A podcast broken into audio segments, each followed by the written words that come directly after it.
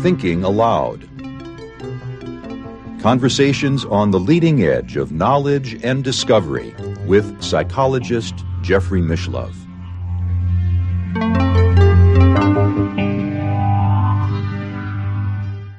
Hello and welcome. I'm Jeffrey Mishlove.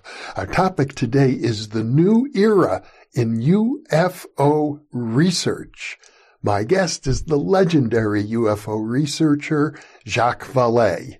He is author of numerous books, including Passport to Magonia, The Invisible College, Messengers of Deception, Forbidden Science in 4 volumes, Wonders in the Sky, Confrontations, A Scientist's Search for Alien Contact, Dimensions, A Casebook of Alien Contact, Revelations, Alien Contact and Human Deception, and most recently, Trinity, The Best Kept Secret.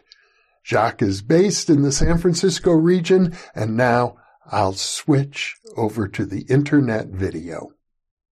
Welcome, Jacques. It's nice to be with you once again. Good to see you, Jeffrey.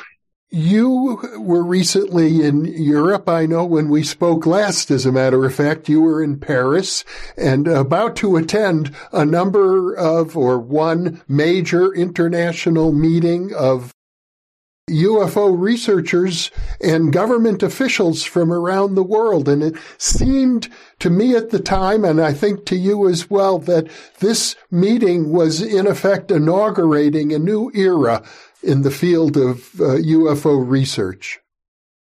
There were 8 nations represented, and this is something that we rarely hear people talking about in the United States. We're so dominated by the American media that we tend to forget that this research has been going on around the world for a very long time.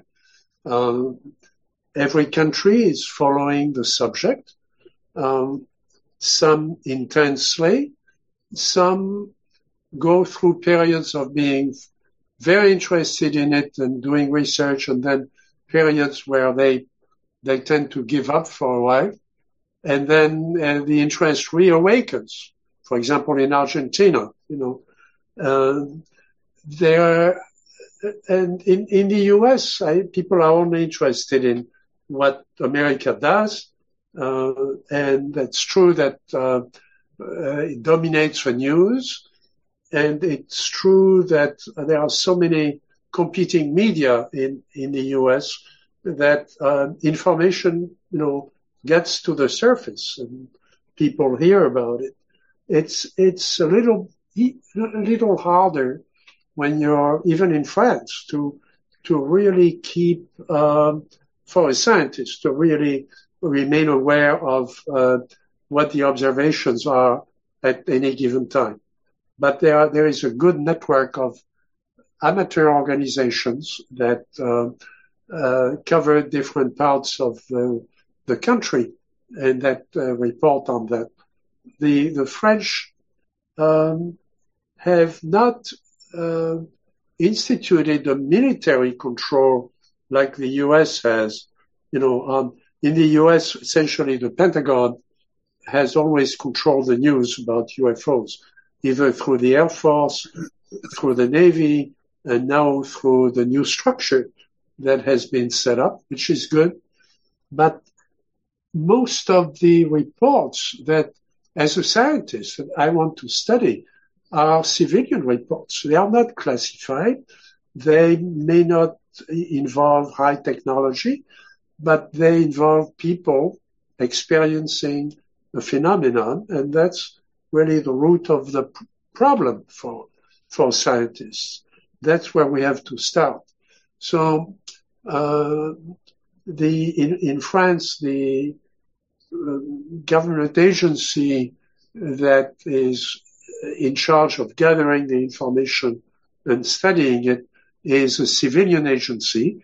It's the Space Agency, the French equivalent of NASA, the CNES, and I've been privileged to be asked to serve on the panel, on the scientific review panel, for the last 6 years, and we follow, the most interesting reports that have not been explained at the various levels, and it's a very rewarding place from which to study the phenomenon, because it has been reviewed by pretty much every scientific discipline along the way. It's a small group, but it has access to all the resources, not only of CNES, but of the research organizations, of the medical organizations, and so on. So it has been in existence for 40 years. And I don't think people know that in the U.S. And you mentioned there were 8 countries there, so France would be one example. But I know UFO sightings are reported in every country, pretty much. There are reports in every country. They are followed, not necessarily on a regular basis by every country. But Holland was there, very interested. Norway, Sweden, Germany, Spain, of course, has compiled files on the subject for a long time, and we've all exchanged data across Europe. Argentina was represented with a teleconferencing link, and it makes for a very rich discussion. It went on for 3 days. There was no public, but all the organizations that are doing private research, credible private research, were there. So it was not just a bunch of government people, and there was nothing classified. Well, I assume that the fact that the U.S. government, as far as I can tell, seems to have abandoned its policy of debunking UFO sightings and ridiculing UFO witnesses and contactees, that will have a big impact on the global understanding, or the global search for understanding about UFOs. Yes. I'm very hopeful. I think it's a new phase. I'm very grateful to be here to see it and, to be in reasonably good health to continue my work and hopefully to exchange data with if called upon, with people who are running those new projects. And as you know, I've been working with them all along, and we know each other and so on. But the government has its own structure and its own need to do things in a certain way, especially when you're talking about the Pentagon. So it's a third phase. I roughly, it's not formal, but I roughly organize the history into 3 major phases, from 1945 to the Condon Report. We, in 67, 68, we have mainly the Air Force taking an interest in this. The Air Force was charged with the responsibility to follow the reports, to gather them, but they took reports from the public as well as reports from their own pilots or from other branches of the government, like the Navy. So it was different from what's going on now. I mean, the Air Force was really looking at the whole spectrum, and they tried to do a good job within their structure. And sometimes it was very good, and sometimes it was, frankly, mediocre. And then in 1967, of course, there was the Condon study that's resulted in the New York Times broadcasting to the world that there was no scientific value in studying UFOs. So the second phase was very dark.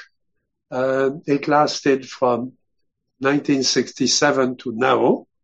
Of course, the research continued in spite of the New York Times, in spite of the Condon Report, in spite of the Academy of Sciences, because people continued to see things, except that they were not being looked at from a scientific viewpoint or from a rational viewpoint. So you had all kinds of extrapolations. The military continued, of course, to study UFOs because they were showing up on their radars. So the only difference is that the New York Times didn't know about it, and that only the people who were paying attention and doing research, particularly in Silicon Valley, were following all this from a technology perspective. We knew about it. NASA knew about it, except that nobody was officially talking about it, and there was no research being funded except private research. There are a few groups like MUFON that did an extraordinarily good job of continuing to talk to the witnesses, publish the report, and continue to do that and build databases, as I did. Then the change, the third phase starts now, and we really don't know what's going to happen. I think it's very encouraging that Congress has taken the initiative in forcing openness. Openness is not disclosure. Everybody wants disclosure, but nobody has told us what that meant. You know, I mean, what is there to disclose? If we don't know what those things are, there is no ultimate disclosure. What there is the disclosure that there is a phenomenon we don't understand. But I think in the United States, unless you've been buried in a dark room with no TV, you probably know that there is something going on that has not been solved by the academy and has been kept very quiet by the military all these years. So now, I don't believe in disclosure that much. I do believe in openness. I think we need to open. Hopefully we will open the doors and the windows and let people come forward with their information. As I recall, it was in 1954 or so, there was, I think I have the name correct, the Robertson panel that argued that the government should try to dismiss interest in UFOs in order to avoid public panic. There was concern that if people thought the government wasn't in control of things, that would create widespread panic, and that should be avoided. That was part of that, and that panel, by the way, was top secret. It was organized by the... So what the people were told, and then what you find in UFO books, is that eventually part of the information was revealed, that panel had taken place, that the panel had recommended to dismiss most of the reports from the public because they were so vague and so on, and that, on the contrary, there should be more intense attention placed to it essentially by the Pentagon, by the armed forces, to try to get better data, which is something that, well, sounds reasonable given the times. I mean, now we know it's not enough, but in those days, that, and to some extent, that's what's going to happen now. I mean, there is a group that is very much within the military structure that has been tasked with primarily looking at the military reports because they have sensors, they have aircraft, they have spectra, they have radar, They have the infrared images. They have all those things we've seen. And they have the tools to analyze it and the budgets to analyze it. So the military has already said that they will only look at the best described and measured part of that. So that will be about maybe 2% of all the reports. Now, the question that any scientist would ask is, what are you going to do with the other 98%? Well, I think I'm interested in the other 98% because a farmer in his field is, a pretty good sensor of the environment. He's, especially, animals react to UFOs. People see them for minutes or hours, and we can get very good data from that, human data. We don't get all the scientific data we would like to get, but maybe that will lead to a new generation of sensors we can develop.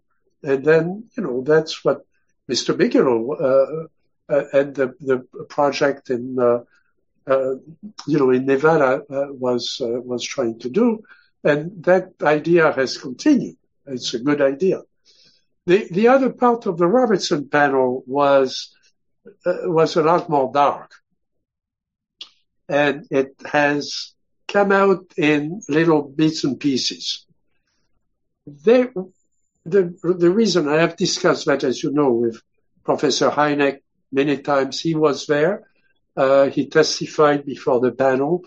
He was not there for every meeting, but I also know the man who was in charge of photographic intelligence for the Pentagon at the time, who was there and was there in charge of the films and the photographs that were classified and that he presented to the panel. And he gave me the other side of that. So they reviewed all the data for several days.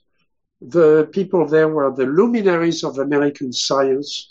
All of them had classified access to bathtub secret in their work, not just for the panel. So they knew how to handle that kind of data. The concern, the real concern, was that if there was a nuclear attack from the Soviet Union, which in those days was something that you really had to consider. Not that we don't have to consider it now, but in those days, that was really the number one scenario that you had to watch for. A simulated wave of UFO reports. A lot of agents trying to report UFOs to the Air Force could saturate the teletype network. The Air Force relied on the network of teletypes. There was no internet. There was a phone system, but the phone system couldn't be used effectively to get that kind of data. So it relied on the network of teletypes, and those teletypes could be saturated with all the different organizations within the network reporting fake UFOs. And then during that, you would not have the tools to communicate at the top level to respond to a nuclear attack. That was the assignment to the panel. The assignment did not come from the Air Force. That was a lie. It came from the Central Intelligence Agency that was running the panel. Now, that's, something I do remember, because before I left Northwestern University, after my PhD in AI, during the summer, Dr. Hynek said it would be a great idea if I had time to reorganize his files, because his files were very disorganized and, of course, went back many years and had never been restructured. So I had an office in the computation center where I was working full-time at that point. And I went out and bought some filing cabinets, threw out the old ones, and then started going through all the files, which included the Air Force files, which, by the way, I spent 4 years reorganizing and reducing to computer files, and then sorting to find out the real cases from the cases that could be explained in a way that the Air Force had not done. And I still have that data. And I hear that one of the things that the new panel is going to do is to review. The Congress has said, you need to go back and review the old files. Well, you know, I spent 4 years with the help of my wife, was a professional psychologist, the access to Hynek, access to the Air Force data and Major Quintanilla, and then access to the resources of the university to try to segregate the 20% of the data that had to do with UFOs and throw out the other 80%, which did not, which was misperception, misclassifications, and so on. We spent 4 years doing that, taking 1 month at a time, you know, for the totality of Project Blue Book. And nobody has bothered to review that, but those files are in machine-readable form. That's one of the databases we have. And I'd be happy to donate it to the new guys in charge if they are interested, or they can redo it themselves. I mean, but I don't think Congress realizes how much work is involved just with that one source of data. Now, the Robertson panel data was in Hynek's files. Dr. Hynek knew it was there, but he had not reviewed it since 1954, in part because everybody was disgusted with the conclusions that essentially closed off a lot of the scientific interest in the data. And of course, what Dr. Hynek and I wanted to do was get science, American science, to start looking at the data. And the Robertson panel was a setback because they said only the military has the right sensors to get good data, which is in part true, but then you throw out 90% of the rest of it, which includes all the medical impact, includes all the open air data, all the rest of the data. In the files, I went through the files and I restructured them. And I hit a little folder that everybody had forgotten, especially Dr. Hynek, which had 2 pages of a memo written to the Robertson panel and to the organizers of the Robertson panel, which were the Air Force and the CIA. That was my first shock, that the panel was not an Air Force panel, that the Air Force was there as a contractor to the intelligence community, which is understandable. I mean, that's really understandable, but it was a much higher level in terms of the global access to data and to science than just what the Air Force was supposed to be doing. The second surprise I had was that those 2 pages were marked secret in red. And the term secret had not been scratched out and revised. Now, by then, you know, this was 1968, not 1954. So usually over that time, that kind of document would have been expired as a secret document. But it wasn't. So, but I had it in my hands. So I had a problem of what to do with it, and I consulted Dr. Hynek. He's the only person I took into my confidence, and we decided that we would approach an organization that could declassify it, and we eventually got it declassified. The first thing I did was to hire an attorney who was familiar with the government and so on to explain to ask the procedure for declassification of documents. And we wrote to the Air Force because the document was part of an Air Force file. And the Air Force sent us a mimeographed circular that said, if you're interested in Blue Book, you can ask for the microfilm, and this is how you do it, and it's deposited at such and such a depository, and that was the end of it. They never really responded to what we were asking.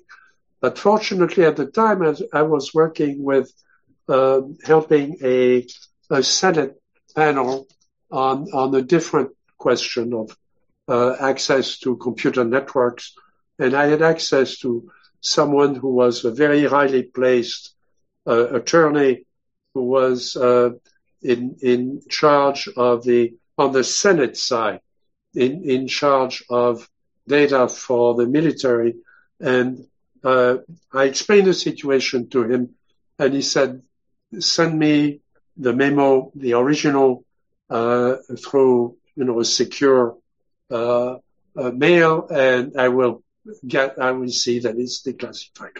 So I went through the legislative branch because I knew that if we submitted it to the Pentagon, it would disappear, and we didn't want disappeared. And this man, this attorney, who was actually the general counsel for the congressional branch that supervised the budget of the Pentagon, so he could turn off the budget of the Pentagon. So he was in a good situation to declassify that memo and made the memo available. Suddenly, people became aware that there was much more behind the Robertson panel than what the public had been told, and that, in fact, they had done a very, very thorough job of reviewing the information. But the question was, what was that memo doing there? The memo came from a contractor, namely Battelle Memorial Institute, which had the responsibility initially for the files that went to Blue Book. They had just done a review of the Blue Book files officially with a large budget for the time, budget that was bigger than the Condon Committee budget was later. And this is in 1954 dollars. And they had come to the conclusion that there was research to be done, and that the memo recommended that the Robertson panel not be called, that the project should be stopped, because there were areas of research that would complete the information that the panel should be given, and that it was premature to gather these top 5 scientists, including a Nobel Prize in physics, to review data that was incomplete. It was a very thoughtful, very smart memo to the top level. It was addressed to the real organizers of the panel, which was the CIA. And it was ignored. The panel went on, and the rest of it, is lost, is still classified. I hope there are still a few people who remember what happened, because I'd really like to know if what Battelle recommended was ever implemented, because they had a number of recommendations on what should be done in UFO research. And I don't know whether that was ever implemented or not. I never had the clearances to know that. Mm-hmm. So there are many areas of darkness that from a historical perspective are extremely interesting. And I hope that the initiative by Congress is going to bring that to the light of day. I think one of the areas that must have been of concern even as early as 1954 and is probably still of great concern today is the seeming relationship between UFO sightings and various nuclear facilities, particularly nuclear missile facilities in the United States. One of the databases that has been developed very well, has been developed in France, but it's now public. If, again, it's public, but the public doesn't know that it's public. It's a very, very good database developed in France by people with government facilities of aircraft pilot sightings. The total database, about 3,000 cases. And the database we were working from was about 800 cases. Dr. Richard Hayes at NASA collaborated in building that database, and I was part of that. And the main person who developed the database is a French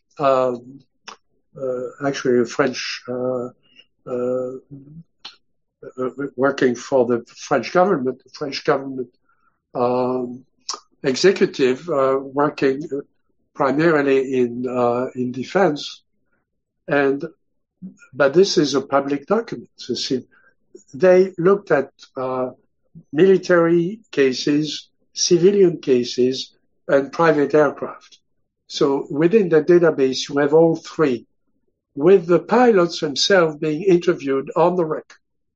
So this is not somebody saw a plane and there is a rumor that the pilot saw something. I mean, this is from, they've gone through the actual data, recording, in many cases, radar data, in many cases, radar visual data for military pilots, private pilots, and airline pilots. The data is extremely rich, and we've been analyzing it. Nobody knows that, but, this research has been going on. What you find is that there is a discrimination factor in the database between the military planes being approached by UFOs and the civilian planes reporting UFOs. And again, I don't think anybody in the U.S. has picked up on that research. That's certainly something that should be done. The database is done, a high-quality database. It's one of the databases that we turned over to BAASS, to the AATIP project. I don't think it has been analyzed. Of course, I'm no longer, privy to what has happened to the databases that we created. The project was classified, and I worked on it under a top-secret clearance, like the rest of the team in Las Vegas, working with the Bigelow Aerospace project. The data, but that particular part of the database is not classified. It's open. We just integrated it with everything within 260,000 cases worldwide. Okay, that database is still classified, but the pilot database is not. So what was discovered by the people who did that study was that there was a radical difference between the behavior of the phenomenon when it was approaching a military aircraft and the behavior of the phenomenon with civilian aircraft. That needs to be reinvestigated.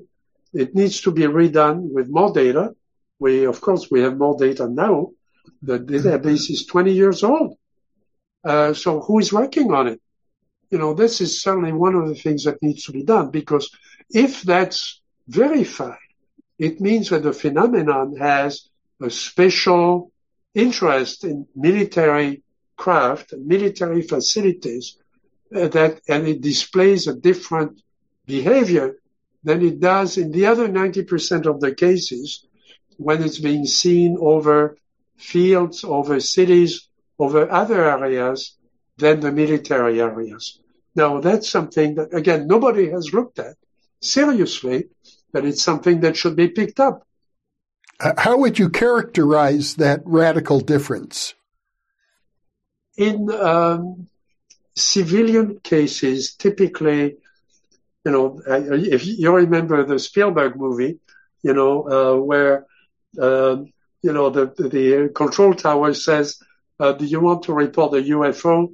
And there's a long silence, and the pilot finally says, no, sir, we don't see any UFO. And the radar shows, you know, the aircraft, which is, you know, a civilian airline plane being approached by UFOs. Well, many of those cases were, in fact, reported, and we have the transcript from the pilot. An object, a light, or sometimes a well-defined object comes and paces the aircraft.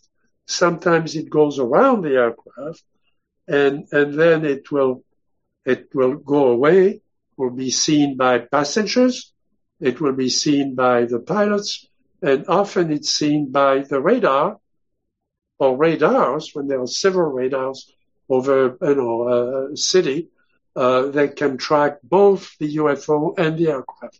And everybody knows that. Of course, it was denied for many years. The airlines didn't want any trouble. They didn't want people to be scared, you know, and all of those things. But Dr. Hayes, with his organization, has done a great job of describing all that, and that contributed to that database. And that's available if people wanted to take the trouble to look. And this includes a lot of civilian cases. It's a pity if nobody's going to look at that and only look at the military cases. The military cases are very different. Typically, an object arrives. It's perceived as a threat by the aircraft. So the devices on the aircraft are going to pick it up. First the radar, and then infrared sensors, and then other sensors, some of which may be classified, will interrogate the object and will gather data about the object. That's not the end of it. The object seems to be completely aware of the situation that it's being watched. It may not only pace the aircraft, it can go around it. It can even place itself, as in a case that was described before the United Nations, you know, later on, by one of the pilots of an army helicopter being on a collision course with an object that came straight at the helicopter until the helicopter went into a crash maneuver, essentially going down as fast as a helicopter could. It was one of the big banana-shaped helicopters, you know, with a number of military officers on board, and they all saw that.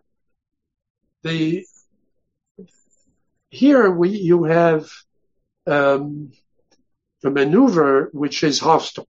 I mean, it has to be interpreted as a hostile maneuver. I asked the pilot, Captain Coyne, privately, when we were at the United Nations, what went through your mind and what did you do when you were on that collision course and you could not avoid the collision? He said, sir, I closed my eyes and prepared to die. Okay.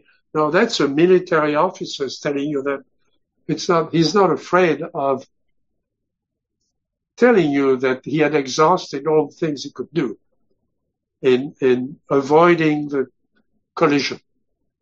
Turned out the object came rushing at the helicopter, placed itself on top of the helicopter, which was a skyhook, okay? This was not the little helicopter you see, you know, over San Francisco or Albuquerque.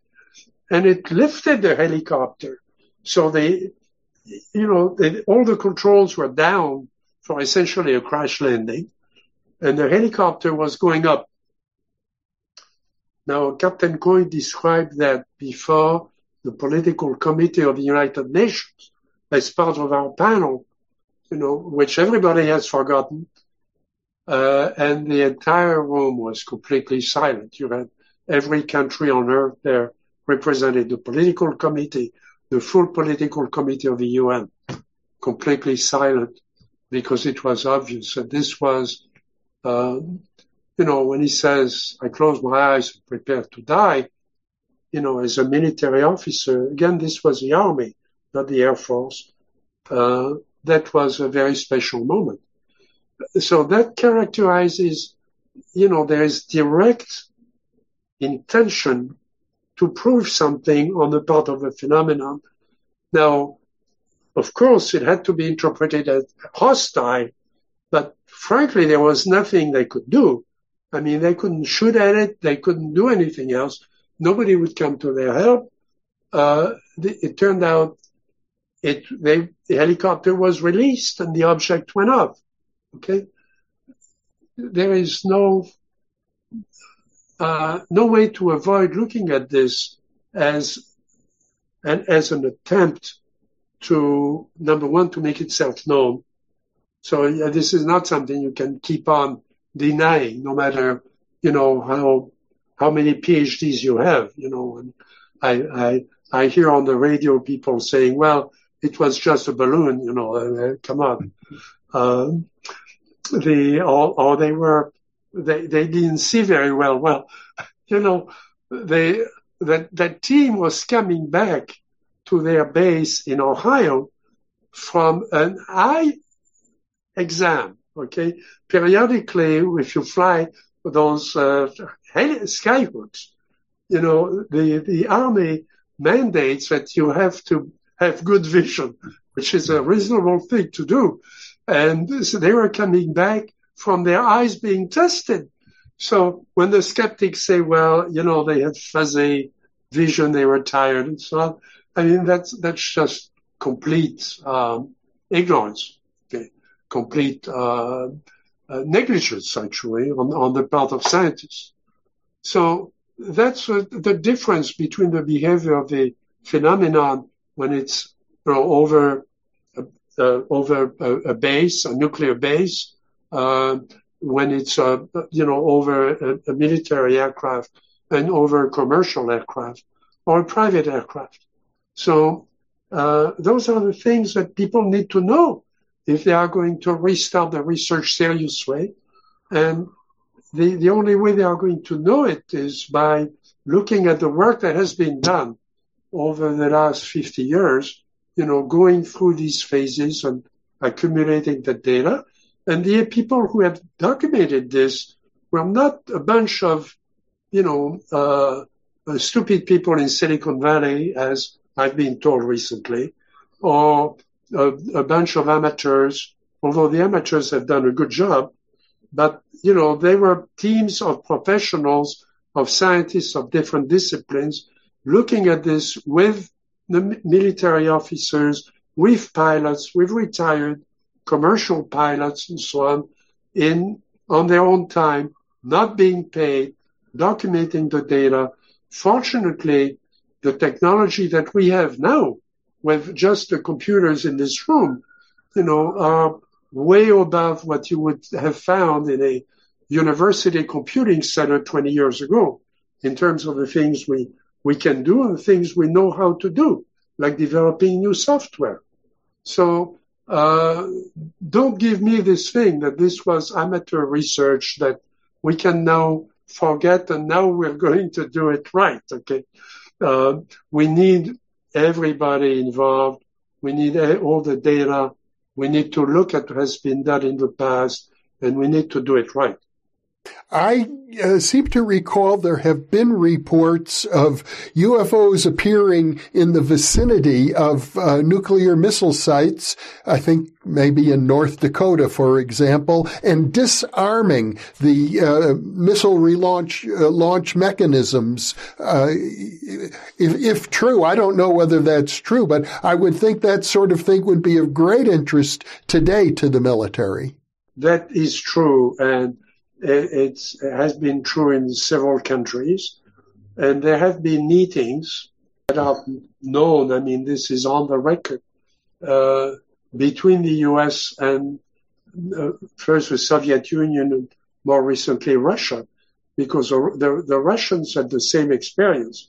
And nobody wants to, I mean, there may be a nuclear exchange at some point. Well, people are now talking about it, about Ukraine, you know. It could happen. It would be crazy, but it could happen. And nobody wants to launch, you know, an intercontinental nuclear missile by mistake. I mean, it may be launched, but there are, it was thought that there were guidelines to prevent missiles going off, you know, without anybody intending to launch them. And some of those incidents got the attention of all the security people worldwide, because if somebody can take control of a nuclear launch site, then, you know, a lot of regulations, a lot of precautions have to be redone. And, of course, that's beyond my level.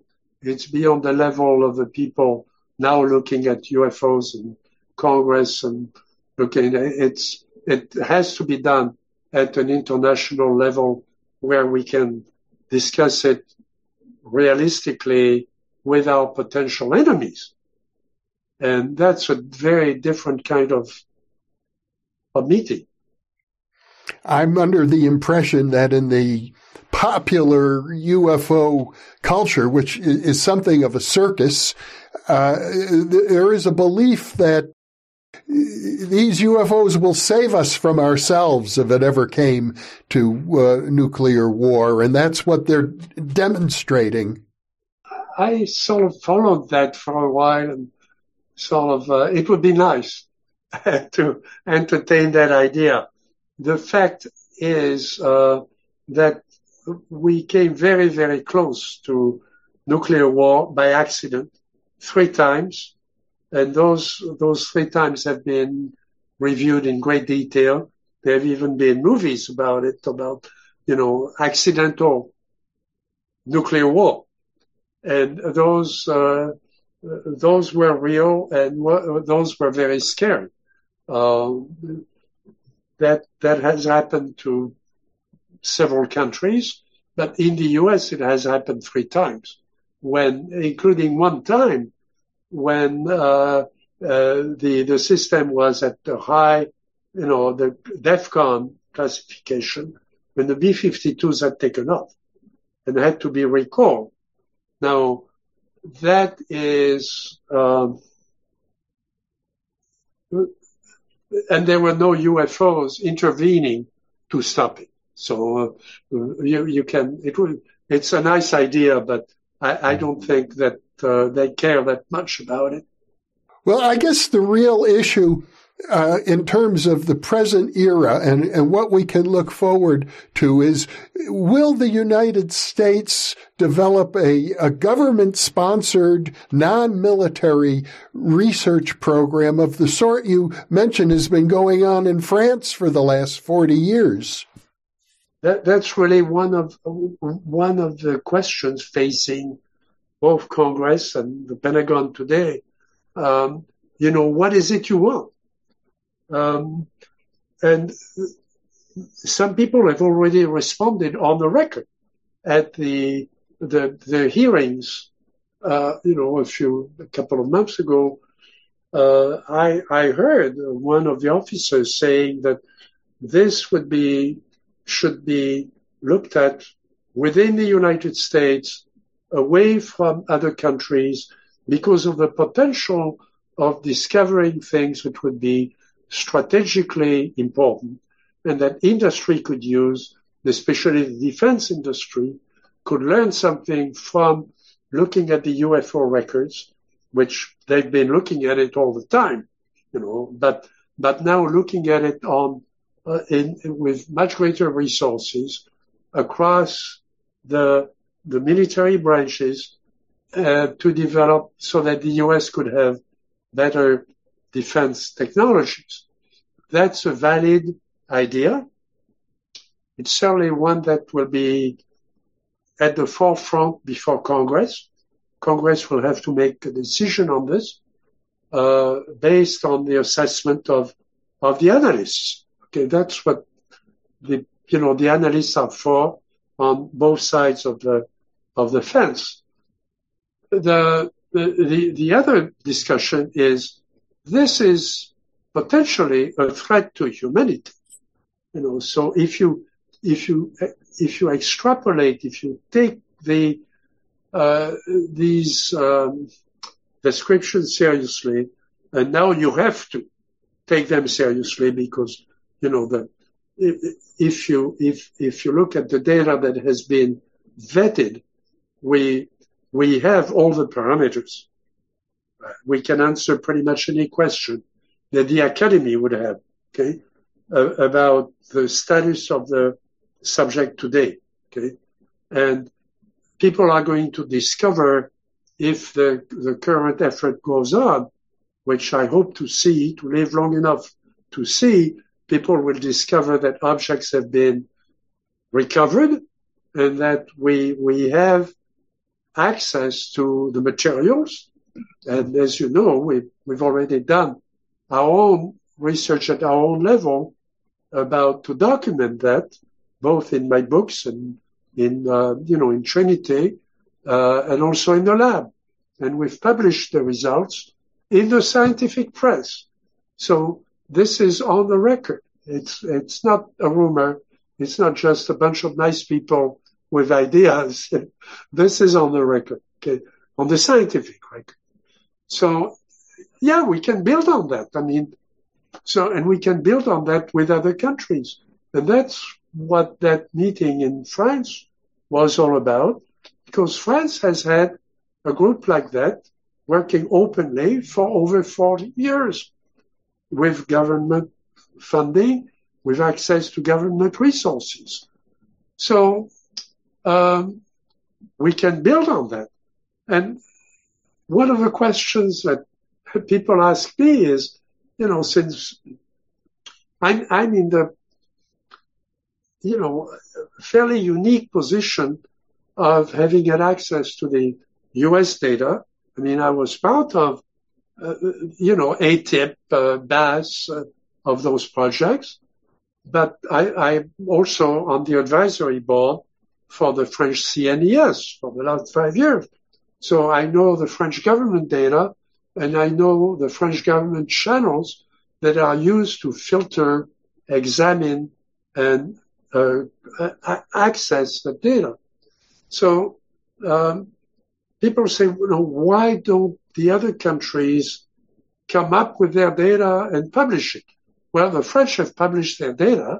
It's on the record. It's on the internet. Anybody can look at it.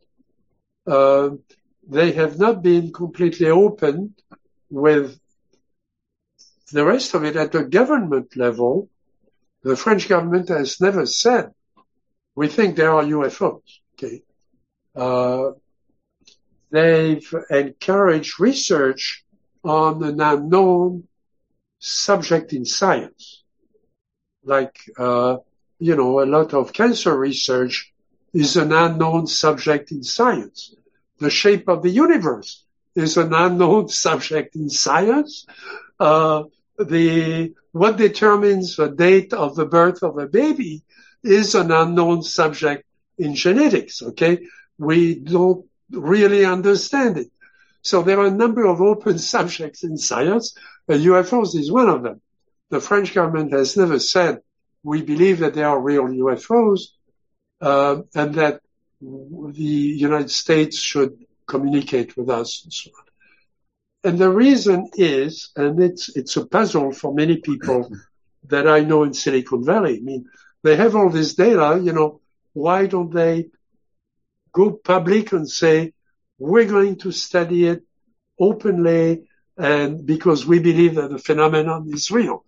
Well, they haven't taken that step because everybody is in awe of the power and frankly, the resources of the United States, of the Academy of Sciences, of all the astronomers in the United States, all the, you know, American science is number one, not in every area,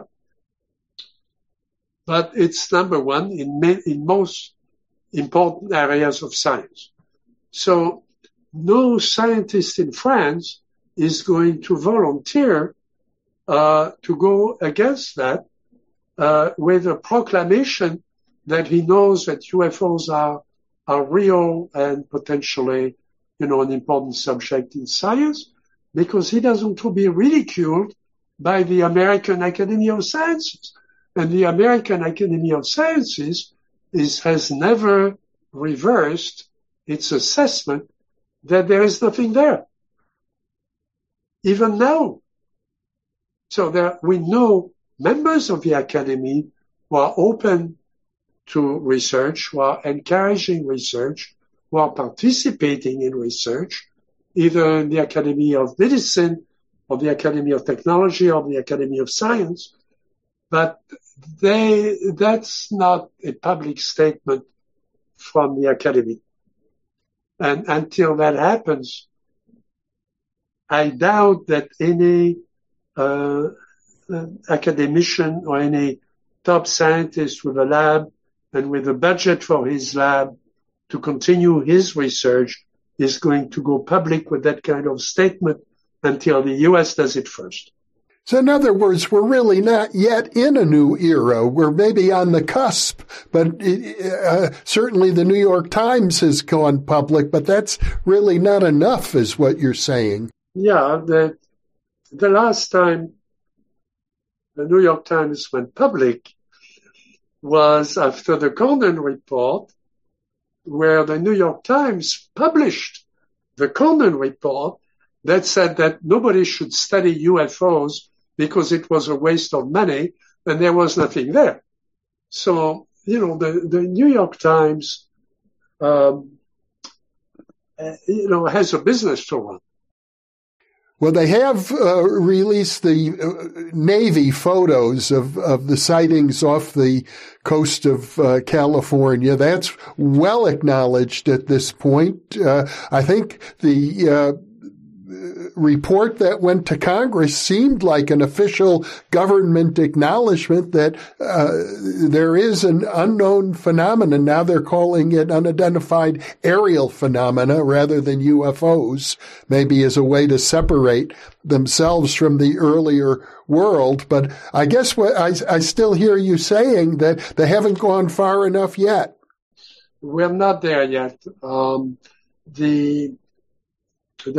I think the breakthrough has come from a small number of very courageous people going public, including officers from the Pentagon and so on, with the right credentials, including Mr. Mellon, you know, who had a high position in under two presidents. Calling attention to the data and then pushing for data to be released. The Nimitz was part of that, the Nimitz photographs and films, infrared films. And there were at least two other cases. And then other cases are still classified that were shown to Congress. Now, yes, that's a breakthrough. And again, I'm happy to have had the opportunity to live long enough to see that and to see that change, the sea change, where now we the phenomenon has been acknowledged officially.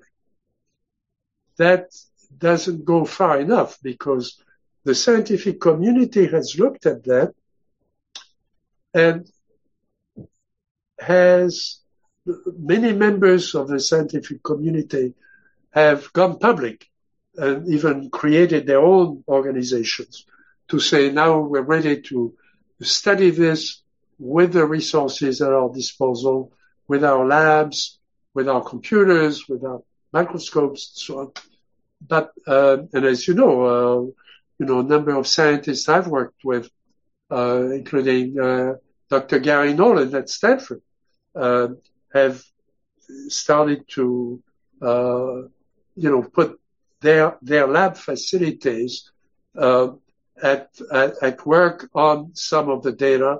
I've transferred to Dr. Nolan my all my collection of residual materials that I had from a number of cases, and we started to study them together.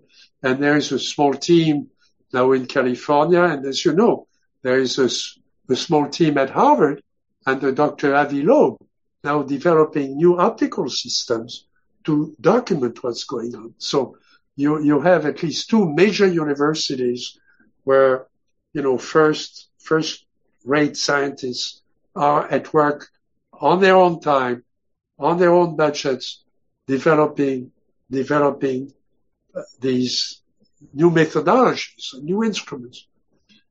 That's not American science, you know, dedicating itself or part of itself to a major study. Now, I've seen this 3 times in my now long life. I've seen it first with the moon shot. Okay, the moon exploration. I can remember sitting in my living room back in New Jersey, you know, in the 60s, with my 2 little kids and my wife, watching somebody walk on the moon on TV, okay, on prime time. Everybody around the world was watching this. And where is it now? I mean, we went there. There were, 11 missions to the moon, manned missions of the United States, where we have the TV. It was on TV on prime time. And then for 50 years, nothing happened. So nothing happened because Congress said, we're not ready, the technology is not ready, which is probably true, but we could have developed better technology back then. You know, the rockets, you know, until SpaceX, we didn't have a rocket that could go back to the moon. And SpaceX is only about 20% more powerful than the Saturn V that we had back then in the early 70s. Okay, 20%. I mean, in science and in Silicon Valley terms, and I can tell you in venture capital terms, 20% better in 50 years doesn't do it. I mean, it's a failure. It's a failure of technology. It's not great technology. Now, we're going to go back to the moon with, you know, better prepared, with better medical support, better training, better everything. So, yes, it will be safer. Although, you know, we've lost a rocket recently, you know, that should have worked and didn't work. So we know the technology is not 100% reliable yet. Okay. So it went dead for 50 years. Mm-hmm. Second example, the internet. People are being told, you know, look at the web, you know, anybody can use the web. We invented it, you know, around the year 2000. Well, you know, I've worked with people who invented the ARPANET. The man who really invented the ARPANET is not well known. He was at the RAND Corporation. He had the vision of the network, of a network that was where you could have, packets that could go everywhere, and that was essentially indestructible. You couldn't stop the network. And he did it both for commercial reasons, which people don't understand still today, and for military reasons. He did it under the RAND Corporation, which was a research and development branch of the U.S. Air Force at the time. Nobody paid attention. It took him 4 years to get the Pentagon to dedicate a small amount of money to build what was the ARPANET, which was an experiment. I worked with him. His name was Paul Baran, B-A-R-A-N, and he is the real, grandfather of all of everything we use today, which was packet technology, which was pure genius. When the French put together a national network, they ignored it completely. They didn't have packets. So they built a network that didn't survive. And the Internet just took over worldwide because it was based on packet switching. I worked with Paul Baran on one of his projects. He was my mentor in computer science. I then became one of the principal investigators for ARPA at the Department of Defense. We built the first computer conferences on the network and turned it into a commercial facility, which everybody has forgotten, but good software gets forgotten because good software plunges in the depth of a machine, and people don't see. If it's really good software, people shouldn't know it's there. Okay, should be reliable. You shouldn't have to mess with it. So that's the kind of software we built. Okay, and then the ARPANET died, just like the Going to the Moon project died for about 50 years. As far as the public was concerned, the budget for ARPA, the Pentagon said, well, we've proved it. We can use it. We don't need to continue paying for it.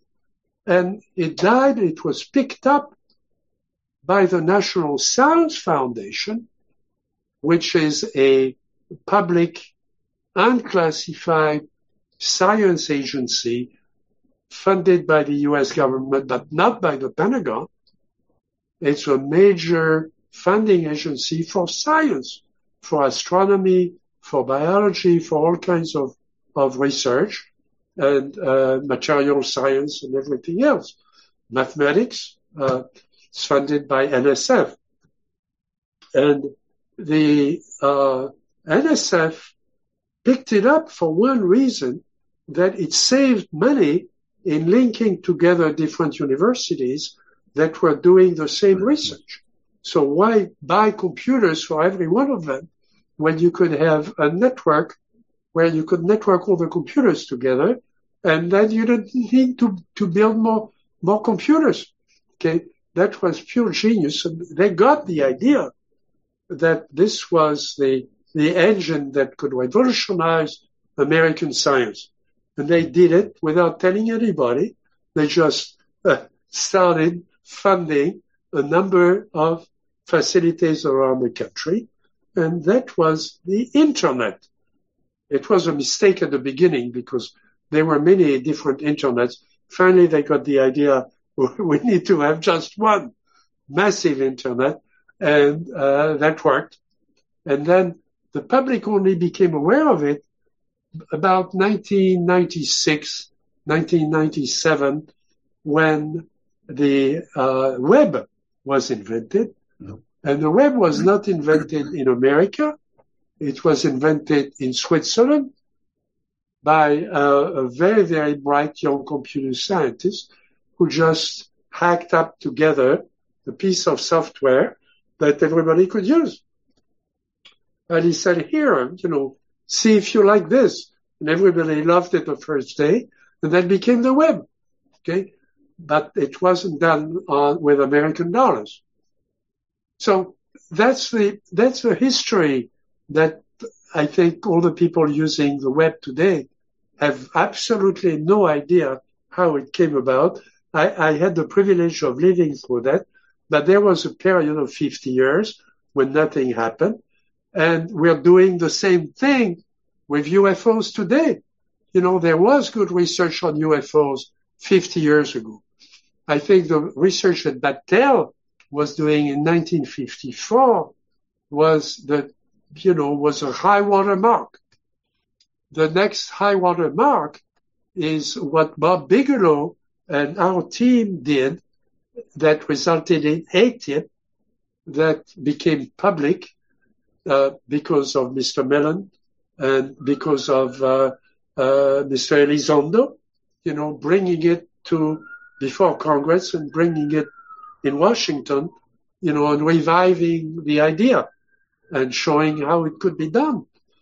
The project itself died, and all the work that we've done died with it, and somebody will revive it again, just like, the moonshot was revived by Elon Musk, not by Congress.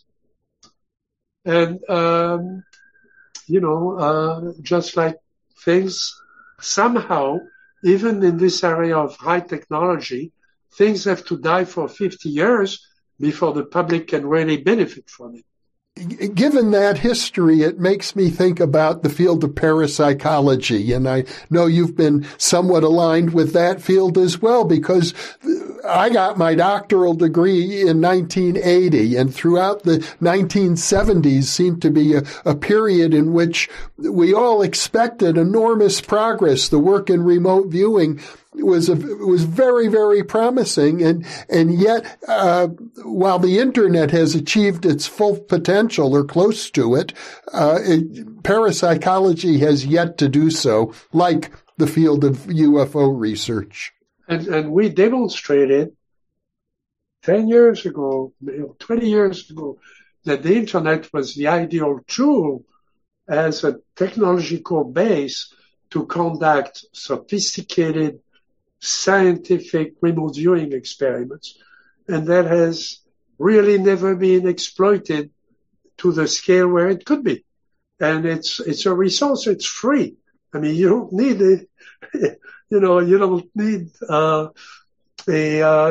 to write a grant application to use the internet. It's in my phone. It's free, and we still have to go through that. It's one more revolution that should be coming.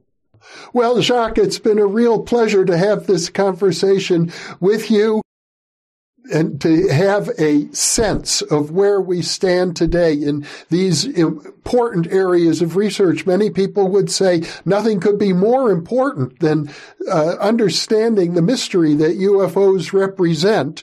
I tend to think the mystery of parapsychology is probably equally important and probably related. But in any case, I want to thank you so much for spending this time with me and with the viewers of New Thinking Aloud, and I'm hopeful that we can have many more conversations. It would be my pleasure. Thank you very much. Well, thank you for being with me, and for those of you watching or listening, thank you for being with us.